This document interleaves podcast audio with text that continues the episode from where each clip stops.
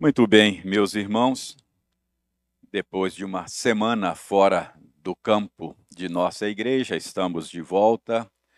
Agradecemos as orações dos irmãos, participamos de mais uma edição da Conferência Fiel, que já é uma conferência muito conhecida no Brasil e tem sido uma grande bênção para a igreja brasileira. E graças a Deus foi um tempo muito proveitoso. Nós agradecemos muito aos irmãos as, as orações.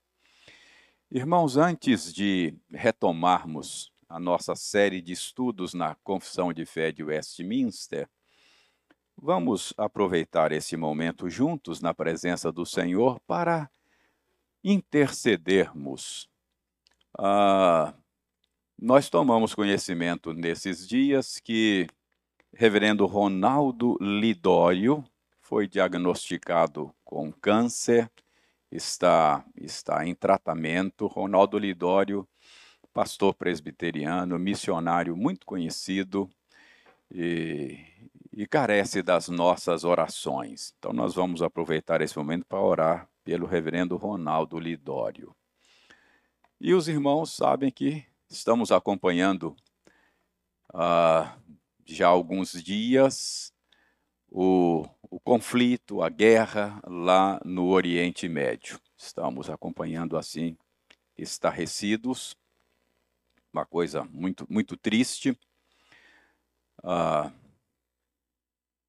o Estado de Israel foi atacado por um grupo, por um grupo terrorista, tem respondido e muita dor, muito sofrimento, muita morte, muita violência. A guerra, a guerra, mesmo que seja justa, causa dor, causa sofrimento. E hoje o conselho missionário da nossa igreja eh, postou nos nossos grupos de WhatsApp um pedido de oração do reverendo Osni, que é um missionário é, a quem nós temos acompanhado e por quem temos orado, ele pedindo oração. Ele está há mais de 20 anos no Oriente Médio, pregando o evangelho lá. E tanto entre judeus quanto entre os árabes, nós temos irmãos eleitos de Deus que estão sofrendo nesses dias. Então a gente precisa orar para que Deus tenha misericórdia, derrame a sua graça e quem sabe, quem sabe haja paz naquela parte do mundo tão cheia de conflitos. Então vamos aproveitar esse momento para para interceder por esses dois assuntos. Senhor, nós carecemos do Senhor, precisamos de Ti, em todos os instantes da nossa vida. Não podemos abrir mão da tua assistência um segundo sequer. Em ti nós existimos e em ti nós nos movemos. Mas há aqueles momentos na nossa vida em que a nossa carência do Senhor se torna tão saliente, tão perceptível. E nós estamos aqui num desses momentos. Primeiro, porque o nosso colega, Reverendo Ronaldo Lidório, teu servo, missionário a quem o Senhor tem abençoado tanto, está enfrentando um problema sério de saúde. Nós sabemos que não há para o Senhor nenhum, nenhuma situação que seja difícil demais. O Senhor tem todo o poder. E por isso nós buscamos a tua face e clamamos em favor do teu servo, pastor, missionário Ronaldo Lidório. Que tu que tu queiras restaurar total e completamente a sua saúde. Porque se tu quiseres, tu podes. Pedimos ao Senhor que tu dês a ele nesses dias a consolação do Espírito Santo. Que o Senhor assista o teu servo e a sua família nesse momento difícil de apreensão, de tal maneira que, percebendo a tua presença ao lado deles, o coração deles experimente aquela paz que excede todo entendimento e que eles consigam lançar sobre ti toda a ansiedade do coração deles. Abençoe, Reverendo Ronaldo Lidório. Restaure a sua saúde. Abençoe os médicos que estão cuidando dele, a fim de que, debaixo da orientação do Espírito Santo, eles possam tratar da enfermidade com sabedoria e eficácia. Senhor, o outro assunto que queremos colocar diante do teu trono é o conflito que está acontecendo no Oriente Médio. Senhor Deus, tu conheces todas as coisas. Tu sabes, ó Senhor Deus, de todas as coisas. Tu és o reto juiz do universo. Como trata-se de um conflito. Nós pedimos ao Senhor que o Senhor julgue com justiça e retidão e que o Senhor tenha misericórdia daqueles que sofrem. Muitos sofrem inocentemente. Muitos estão neste momento sofrendo de maneira de maneira dura, de maneira cruel, como simplesmente vítimas da situação. Ó oh Deus, que tu tenhas misericórdia de cada sofredor. Senhor, nós pedimos, sobretudo, pelos teus eleitos, pelos teus servos que vivem naquela região. Que tu os visites, que a graça do Senhor esteja sobre eles, de tal maneira que eles possam passar por essa situação, olhando firmemente para o Senhor Jesus, que é o Autor e o Consumador da nossa fé. Senhor, nós pedimos de maneira especial pelos missionários que estão naquela região nos lembramos aqui do reverendo Osni, que está ali há tanto tempo divulgando o evangelho salvador de Jesus Cristo às pessoas que vivem naquela região. Obrigado porque recebemos notícias a respeito dele e que ele e sua família, eles estão em segurança. Pedimos ao Senhor que o Senhor os proteja, que o Senhor os guarde, e que essa experiência tão ameaçadora sirva tão somente para fortalecer a fé dos teus filhos. Nós oramos por esse mundo em confusão. Nós oramos, ó Senhor Deus, por tua igreja. Nós pedimos a tua proteção em nome de Jesus. Amém. Muito bem, meus irmãos, nós vamos então retomar a nossa série de estudos. Nós estamos estudando a Confissão de Fé de Westminster. Nós chegamos ao capítulo de número 3 da Confissão de Fé. Capítulo 3 parágrafo primeiro está projetado aí. Só para recordar, esse capítulo 3 trata do eterno decreto de Deus. Vamos rapidamente nos lembrar daquilo que vimos até aqui.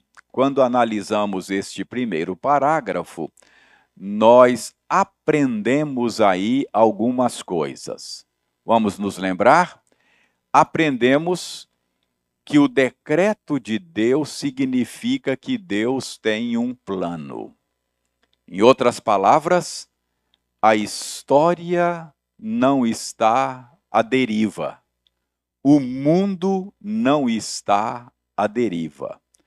Todas as coisas que acontecem no mundo foram previamente determinadas, decretadas, planejadas por Deus.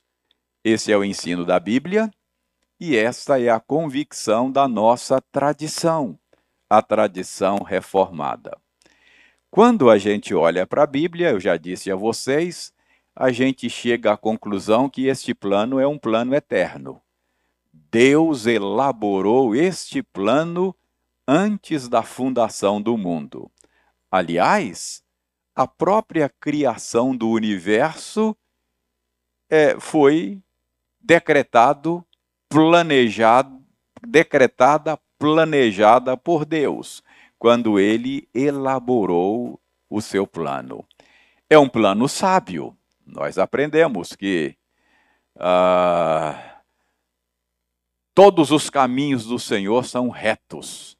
Nele não há injustiça. Deus é luz e não há nele treva alguma. Portanto, o plano que Deus elaborou é sábio. É um plano santo. É um plano uh, livre de toda e qualquer influência ou pressão externa.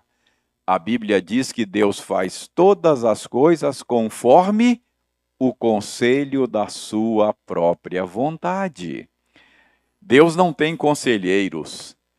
Deus não sofre pressão externa. Deus elaborou este plano de maneira totalmente livre. É um plano imutável. Deus não precisa fazer ajustes no seu plano. Ele não precisa mudar o seu plano nem para melhor, porque você não muda para melhor aquilo que é perfeito, não é verdade? Então, o plano de Deus é um plano imutável. E aprendemos também que este plano de Deus é um plano abrangente. Todas as coisas estão contempladas neste plano mesmo coisas que nos parecem insignificantes. Por exemplo, a Bíblia diz que os nossos cabelos estão contados, um fio de cabelo não cai da nossa cabeça sem que isso tenha sido decretado, determinado por Deus. Então, é um plano abrangente ele contempla até mesmo aquelas coisas que parecem casuais, fortuitas. E ele contempla até mesmo as ações pecaminosas dos homens. Jesus Cristo sofreu a mais cruel e injusta violência que já aconteceu na face da terra. Ele era, ele é reto, nunca cometeu injustiça, dolo algum se achou na sua boca, e no entanto ele foi moído pelos nossos pecados. Mas como diz Isaías, ao Senhor agradou moê-lo estava planejado, era parte do plano de Deus. Então, é um plano abrangente. Vimos naquele parágrafo primeiro do capítulo 3 da Confissão de Fé um porém. Claro, Deus tem um plano com todas estas características, mas os nossos pais na fé fazem três ressalvas para que a gente não ande por caminhos tortuosos nesse assunto. Quais são as três ressalvas? Deus não é o autor do pecado. Embora ele decrete, ele faz de uma maneira tal que os homens que cometem esses pecados decretados por ele façam isso livre e responsavelmente. Então Deus decreta sem ser o autor do pecado. Deus decreta sem que a vontade da criatura seja violentada. Por exemplo, nós sabemos que Judas Iscariotes traiu Jesus. E isso era parte do decreto de Deus. Mas Judas não foi coagido a fazer isso. Ele fez isso sem que a sua vontade fosse violentada. É assim que funciona o decreto de Deus. E a outra ressalva é que a, a Deus decreta sem que seja tirada a liberdade ou a contingência das causas secundárias.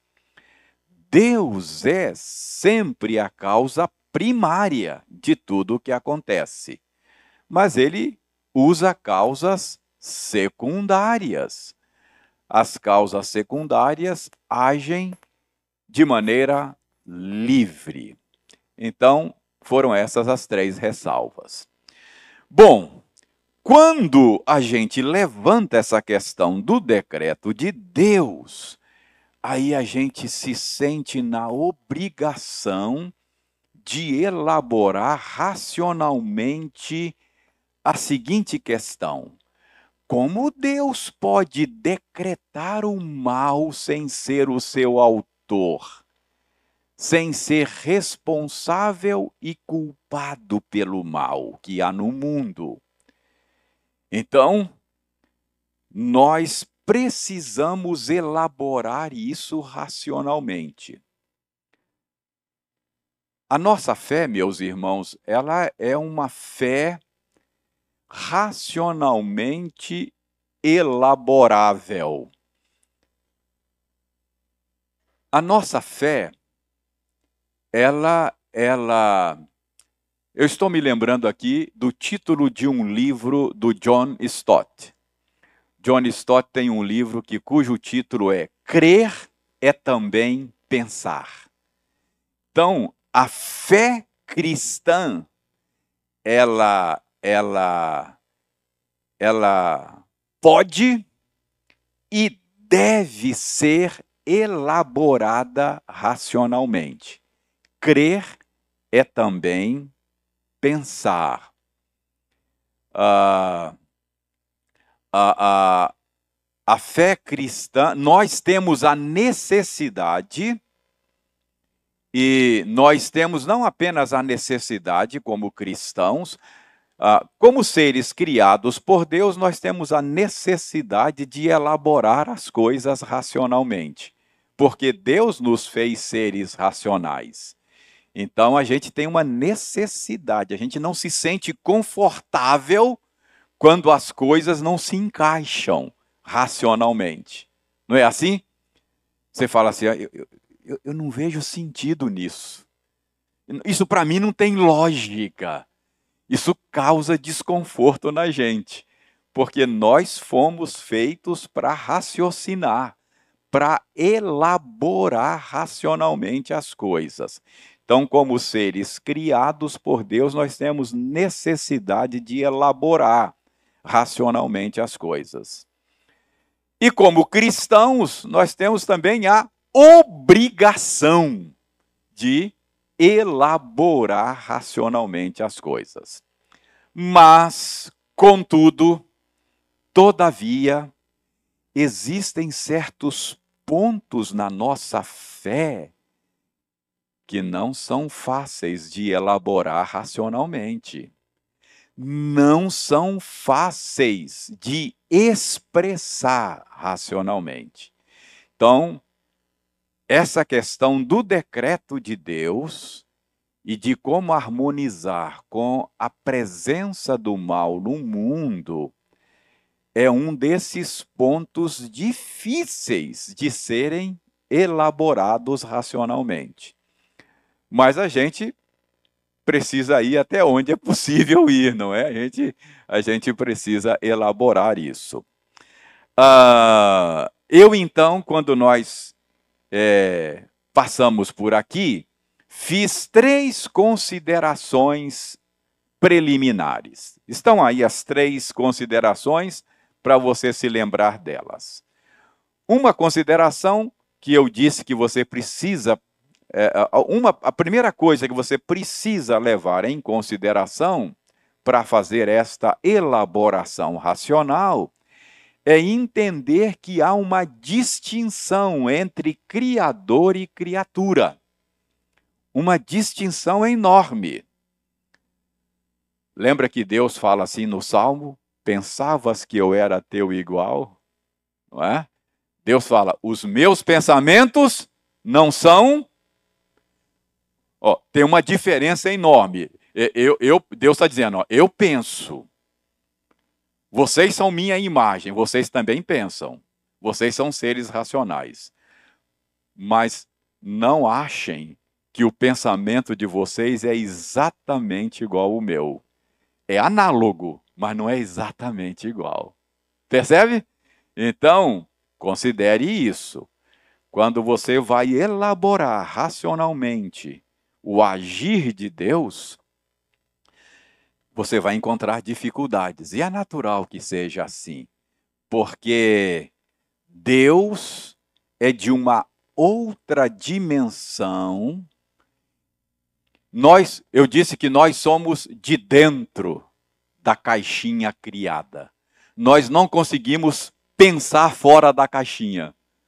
Deus está fora da caixinha o exemplo que eu usei, já vou, dona Selma, eu lhe dou a palavra.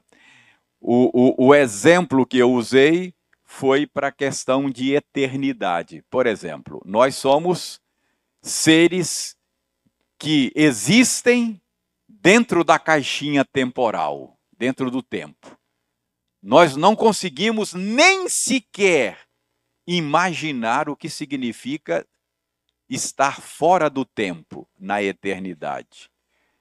E eu até desafiei vocês naquela ocasião. Define eternidade para mim. A única maneira da gente definir eternidade é ainda lançar mão do conceito de tempo. Eternidade é um tempo sem. Não, não é tempo. não, eternidade é um tempo sem fim. A gente não consegue pensar fora da caixinha. Então, nós estamos dentro da caixinha, Deus está fora da caixinha, embora ele haja dentro da caixinha também. Ele entrou aqui dentro, se fez homem, tabernaculou conosco, ele age aqui dentro, mas ele não está preso dentro da caixinha. Tá claro isso ou tá confuso? Tá claro? Então, essa é uma dificuldade que a gente tem quando vai elaborar racionalmente essas coisas. Pois não, dona Selma?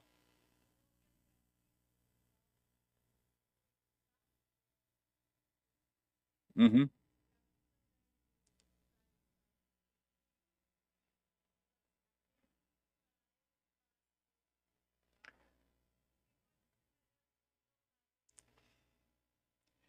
Ele é incomparável.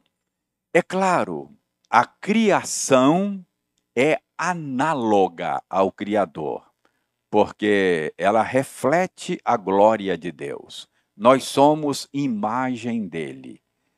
Mas há uma distância enorme entre o Criador e a criação. Tá claro isso? Então, considere isso. Outra coisa que você deve considerar antes de tentar elaborar essas coisas racionalmente é que o que nós sabemos a respeito de Deus e do seu agir nós só sabemos porque ele contou para a gente. Se ele não tivesse contado, não tivesse revelado para nós, nós não saberíamos. Mas ele revelou. O nosso Deus é um Deus que se revela. Então, ele se revelou a nós. Todavia, ele não se revelou de maneira exaustiva. As coisas reveladas pertencem a nós e os nossos filhos. Não é assim que diz Deuteronômio 29 e 29? As não reveladas pertencem a Deus. Então, embora ele tenha se revelado a nós, a revelação dele não é exaustiva. Então, você tem muitas coisas que Deus não revelou e que nós precisamos aprender a conviver com o mistério. Ok? Outra coisa que você precisa considerar também ao tentar elaborar a fé racionalmente são os limites da racionalidade humana. Claro, nós somos seres racionais. E a razão é um equipamento fantástico que Deus nos deu. Deus nos equipou com a razão, não é? Nós funcionamos de maneira racional. Esse é um equipamento fantástico. Mas você precisa entender que esse equipamento tem os seus limites. Ok? Ele é muito bom, ele é muito útil, mas ele tem os seus limites. Então, é natural que você não consiga elaborar, às vezes, racionalmente, certas coisas. Além dos limites naturais da nossa racionalidade, nós temos aquilo que ficou que é conhecido tecnicamente na teologia de os efeitos noéticos do pecado que, que são os efeitos noéticos do pecado? Não tem a ver com Noé da arca. É que o termo grego para a mente é nous. Então, efeitos noéticos do pecado são os efeitos do pecado na mente humana. Então, além de ter a limitação natural, tudo em nós foi afetado pelo pecado. Então, a nossa razão, a nossa mente, a nossa lógica sofreu avarias por causa da queda. Ok? Então, entendeu a dificuldade de elaborar essas coisas racionalmente? Então, nós temos a necessidade de elaborar, nós temos a obrigação de elaborar, mas precisamos reconhecer todos estes limites. Então, quando a gente aborda esse tipo de assunto, precisa tirar as sandálias dos pés. Precisamos ser humildes, ok? E muitas vezes Calvino dizia isso. Dizer não sei é sinônimo de sabedoria. Não tenha vergonha de dizer não sei, Deus não revelou, eu não sei. Ok? Então, vamos lá. Então, eu comecei a mostrar para vocês algumas tentativas de articulação desse ponto. Qual o ponto? Como é que Deus decreta todas as coisas? Como é que Deus faz um plano abrangente que inclui até as coisas pecaminosas, até o mal, mas ele mesmo não é culpado e responsável pelo mal? Como é que pode ser isso? Esse é o ponto que a gente, eu acho que é o ponto mais difícil de ser racionalmente elaborado e expresso, tá? Mas ao longo da história da igreja, tentativas são feitas e a gente não vai ignorar. Por exemplo, tem na praça já, já, já, já disse isso, estou recordando ainda para vocês. Tem na praça o que ficou conhecido como a teologia do processo, ou teísmo aberto. O que, que é teísmo? Uh, teísmo é, uma, é, é um modo de entender a relação de Deus com a criação. Então, teísmo com T de tatu e deísmo com D de dedo. São duas maneiras de entender a relação de Deus com a criação. O deísmo com D, deísmo com D, entende que Deus criou todas as coisas, mas ele não se envolve mais com a sua criação. Ele só criou, estabeleceu leis naturais que regem o universo e agora o universo funciona por si só. A imagem que as pessoas usam é a imagem do relojoeiro. É como se ele tivesse montado o relógio, deu corda nele e agora o relógio funciona sozinho. Isso é o deísmo. A fé cristã não é deísta, a fé cristã é teísta. T de tatu, ou seja, o que, que o teísmo ensina? Deus não apenas criou, Deus sustenta todas as coisas pela palavra do seu poder. E Deus está pessoalmente envolvido na sua criação. Se ele se afasta da sua criação, ela se desintegra. Ele mantém todas as coisas, ele governa todas as coisas. Esse é o ensino da Bíblia. O salmista diz: Tu me tecestes no seio da minha mãe. Ou seja, a gestação de uma criança não é resultante apenas de leis naturais. O próprio Deus está trabalhando ali, pessoalmente envolvido naquele processo. Não é que essas leis não existam, mas que elas não funcionam de maneira autônoma. Entendeu? Isso é teísmo. Mas só, mas como é que pode esse Deus, esse teísmo explicar a presença do mal? Então, essas pessoas, não, é um teísmo, mas é um teísmo aberto. Ou é uma teologia do processo. Não, Deus está envolvido. É teísmo. Mas Deus, ele abriu mão de. Uh, ele não conhece o futuro. A história está sendo escrita a quatro mãos. Deus e a humanidade estão em processo de construção da coisa.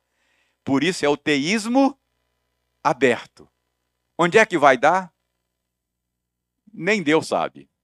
Nós estamos em processo de construção da coisa. Tem gente crente, isso não é bíblico. Gente que diz ser crente em Cristo e diz que a coisa funciona assim.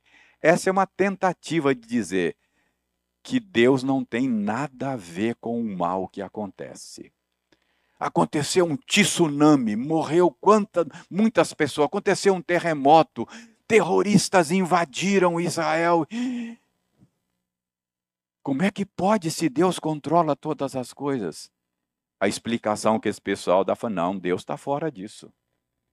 Deus não, não Deus, é uma maneira de livrar, com todo respeito, me entendam a expressão, livrar a cara de Deus. Não, Deus não tem nada a ver com isso. Isso é simplesmente a maldade humana e Deus, por amor, ele abre mão de controlar as coisas. Qual é o problema com esse jeito de articular a coisa? É uma tentativa de articular, percebe? Mas esse é um problema. Primeiro, porque não é bíblico. Segundo, porque esse Deus do teísmo aberto não é digno de adoração. Ah, eu não me sinto à vontade para adorar um Deus assim. E segundo, além disso, terceiro, né? Não é bíblico, esse Deus não é digno de adoração. E em terceiro lugar, a esperança cristã vai para as cucuias. Quem me garante que o bem vai triunfar se está tudo aberto?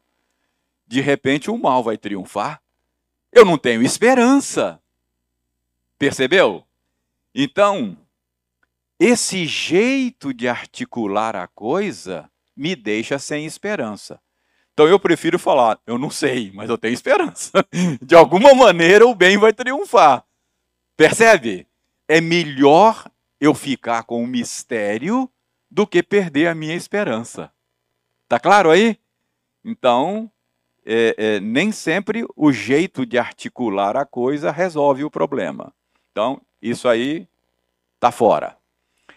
A outra maneira de articular a coisa é uma maneira antiga, o próprio Agostinho pensou nisso, que é articular a coisa a partir da natureza parasitária do mal. Então a pergunta é: quem criou o mal? Ué, mal não se cria. Então a resposta é essa: mal não se cria.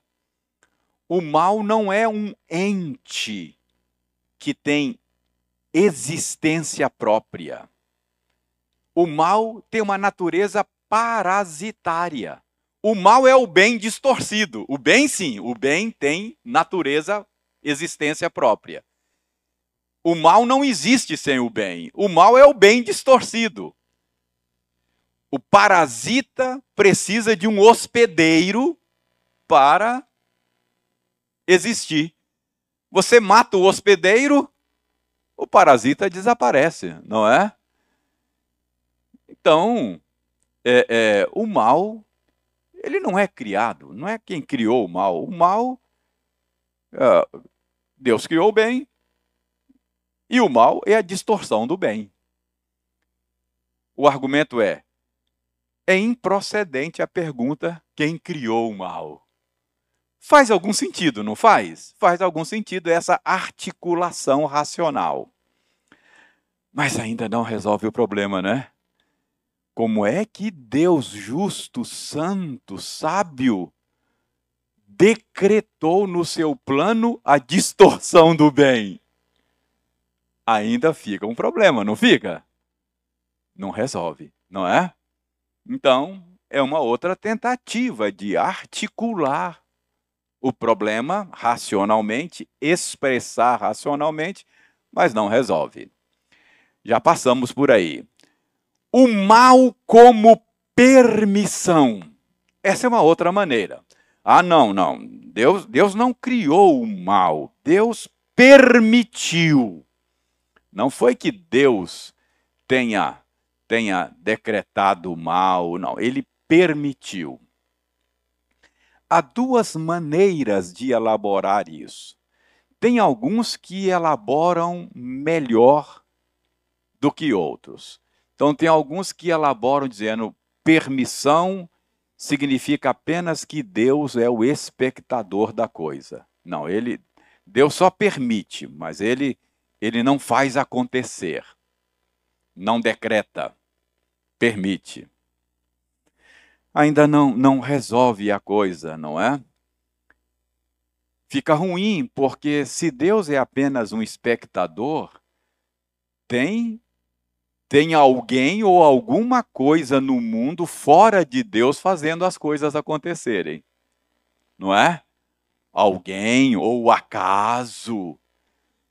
E aí, isso também prejudica a esperança cristã. Se tem alguém fora de Deus, dando as cartas no mundo, além de Deus, então Deus não é soberano absoluto. E eu não tenho nenhuma garantia de que isso vai acabar bem. Percebe? Então, simplesmente dizer permissão ainda não resolve. Outros dizem, não, a, a permissão aí é, não é que Deus seja um espectador, não é? A permissão do mal e do pecado por parte de Deus não é menos eficaz que a ordenação do bem. Permissão é uma forma de ordenação, de causação. Então, também a gente continua continua com pontas sem amarrar. Não continua? Tem pontas aí, sem amarrar. A dupla causa. essa é uma outra maneira de articular isso. Essa até ajuda um pouco. Calvino usou isso aí, mas ele reconhecia que, que ainda assim essa maneira de elaborar é insuficiente. Você tem sempre dupla causa. Ou seja, Deus determina, tem uma causa primária e tem uma causa secundária. Então, por exemplo, a própria Bíblia fala que Deus endureceu o coração de Faraó. Não fala Deus falou, vou endurecer o coração. Mas a Bíblia diz que Faraó que endureceu o seu coração. Então, quem, quem endureceu o coração? Deus ou Faraó? Os dois. Dupla causa. Os irmãos de José foram vendidos como escravo para o Egito. Não foram? Ó, oh, os irmãos. José que foi vendido pelos irmãos. os irmãos venderam José. Não venderam? Movidos pela vingança, desejo de vingança, ressentimento, venderam o irmão.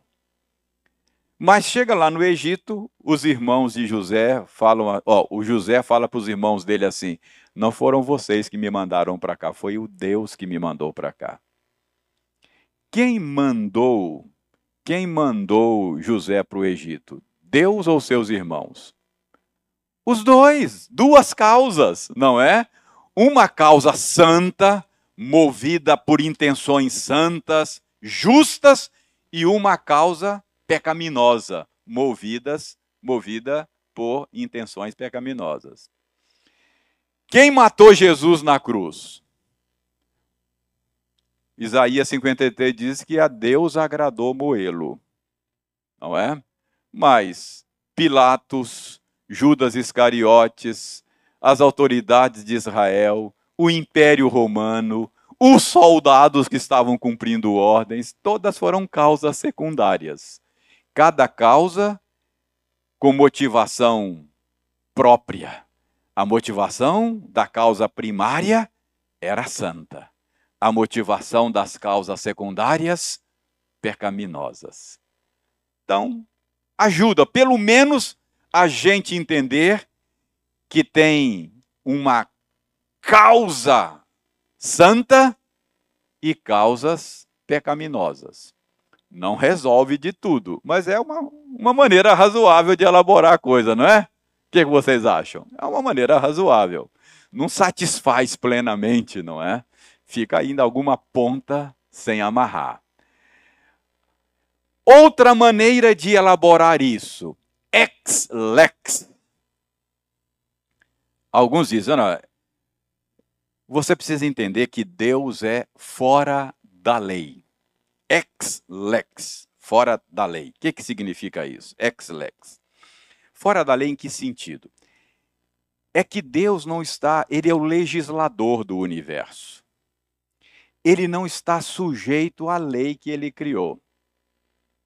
Por exemplo, nós vivemos no, no universo que tem leis espaciais, não é? Espaço, que regem essa dimensão da, da, da, do mundo criado. Deus não está sujeito a essas leis. Por exemplo, Deus faz o machado flutuar, não faz? Não fez o machado flutuar? Lembra? Ó, oh, mas e a lei da gravidade? Deus é ex-lex. Ele não está sujeito à lei da gravidade. Jesus andou sobre as águas, não andou? Mas e a lei da gravidade? Não, Jesus é Deus. Ele é fora da lei. Ele não está debaixo dessas, dessa estrutura legal que ele mesmo criou. Ele é fora da lei. Então, isso vai ajudar você a entender que Deus é, é, é, está fora da caixinha, né? Para usar aquela expressão. Não resolve. Porque é o seguinte: quando você fala de leis físicas, tudo bem, tudo bem, faz algum sentido. Mas e a lei moral de Deus? a lei moral é a expressão do caráter de Deus. Ele é ex-lex. Mas a Bíblia diz que ele não pode negar o seu caráter santo. A Bíblia diz que se nós formos infiéis, Deus permanece fiel. Por quê? Porque ele não pode negar a si mesmo. Deus não pode mentir. Percebe? Por quê? Porque seria negar o seu caráter. Então, Deus é ex lex, fora da lei, até a página 2, não é? Quanto à lei moral, ele, ele, ele, ele se sujeita a essa lei, porque se sujeitar a essa lei é sujeitar a si mesmo, é ser regulado pela sua própria natureza santa, é ser coerente consigo mesmo. Percebe? Deus não pode mentir, porque se ele mente, ele está negando a si mesmo. Então ele está sujeito à sua lei. Não é? Então não resolve, não é? A, a articulação aí também fica devendo, é uma tentativa. Ok? A conclusão. conclusão. Não conclui nada, né? Fica tudo, tudo em aberto. tudo em aberto. Mas é isso mesmo, é isso mesmo. Qual é a nossa conclusão da questão da presença do mal? Como é que eu, como é que eu relaciono a presença do mal, do pecado e o decreto? Deus decretou a queda? Decretou a queda. Percebe? Decretou. É parte do plano. É parte do plano.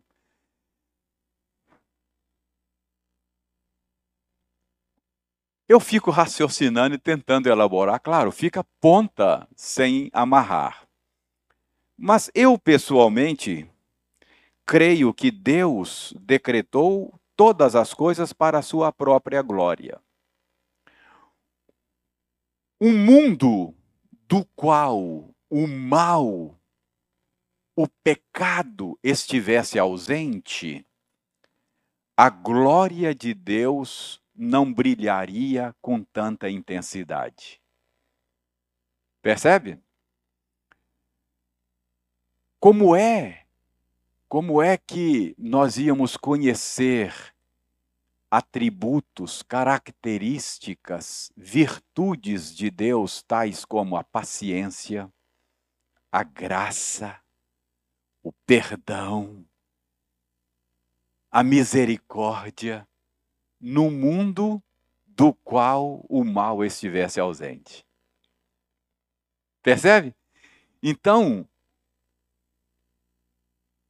ao incluir no seu decreto a presença do mal, Deus preparou um cenário para fazer a glória dele brilhar com mais intensidade. Percebe? Até aí eu consigo entender. Agora, mas por quê? Bom, não sei. Ele preferiu assim, para fazer a glória dele brilhar mais intensamente. Percebe? Então veja bem, nenhuma destas formulações racionais desvenda completamente o mistério. Essa é a minha convicção nós precisamos aprender a conviver com o mistério. Não é fácil encontrar termos adequados para descrever a, de, a decretação do mal por parte de Deus. Deus decretou, o mal está debaixo do controle dele,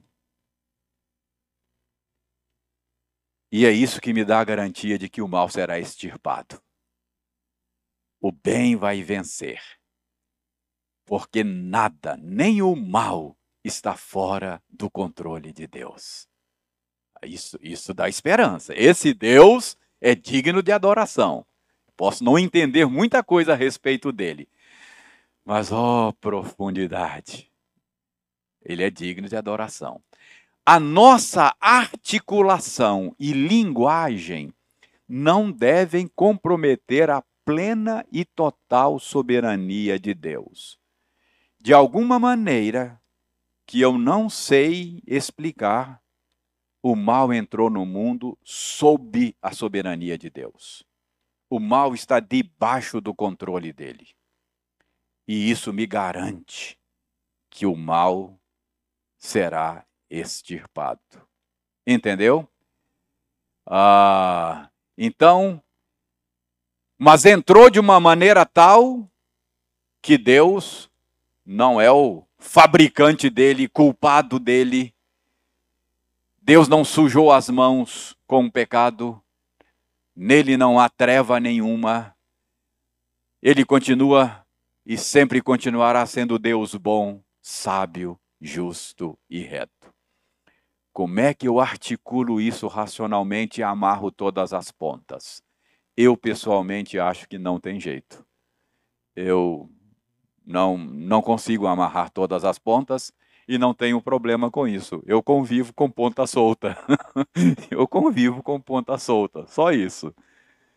É possível viver uma vida longa e feliz sem a resposta para o problema do mal.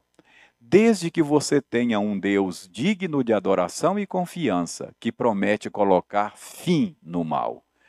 Mesmo que você não saiba com clareza a origem do mal, você sabe com clareza o fim dele. Novos céus e nova terra, onde habita a justiça. Ele enxugará dos olhos toda lágrima. Não haverá mais ataques terroristas. Não haverá mais guerra. Não haverá crianças decapitadas. Não haverá nada disso. Não haverá. Eu não sei como o mal entrou, mas sei que ele está debaixo do controle de Deus e ele será extirpado. Fica a ponta solta? Fica a ponta solta. Por causa daquelas considerações preliminares. Por causa pelo fato de Deus ser diferente da sua criação, pelo fato da revelação dele não ser exaustiva, pelo fato da minha racionalidade ter os seus limites, fica a ponta solta. Mas não tem problema. Eu não confio na minha racionalidade. Eu confio numa pessoa. Eu confio em Jesus. Eu não fui chamado para entender tudo. Eu fui chamado para crer e descansar nele. Isso basta. Entendeu? Então, eu preciso a racionalidade é boa, é um equipamento bom, somos chamados a pensar, a refletir, a razoar, mas precisamos entender que tem limites para a racionalidade humana.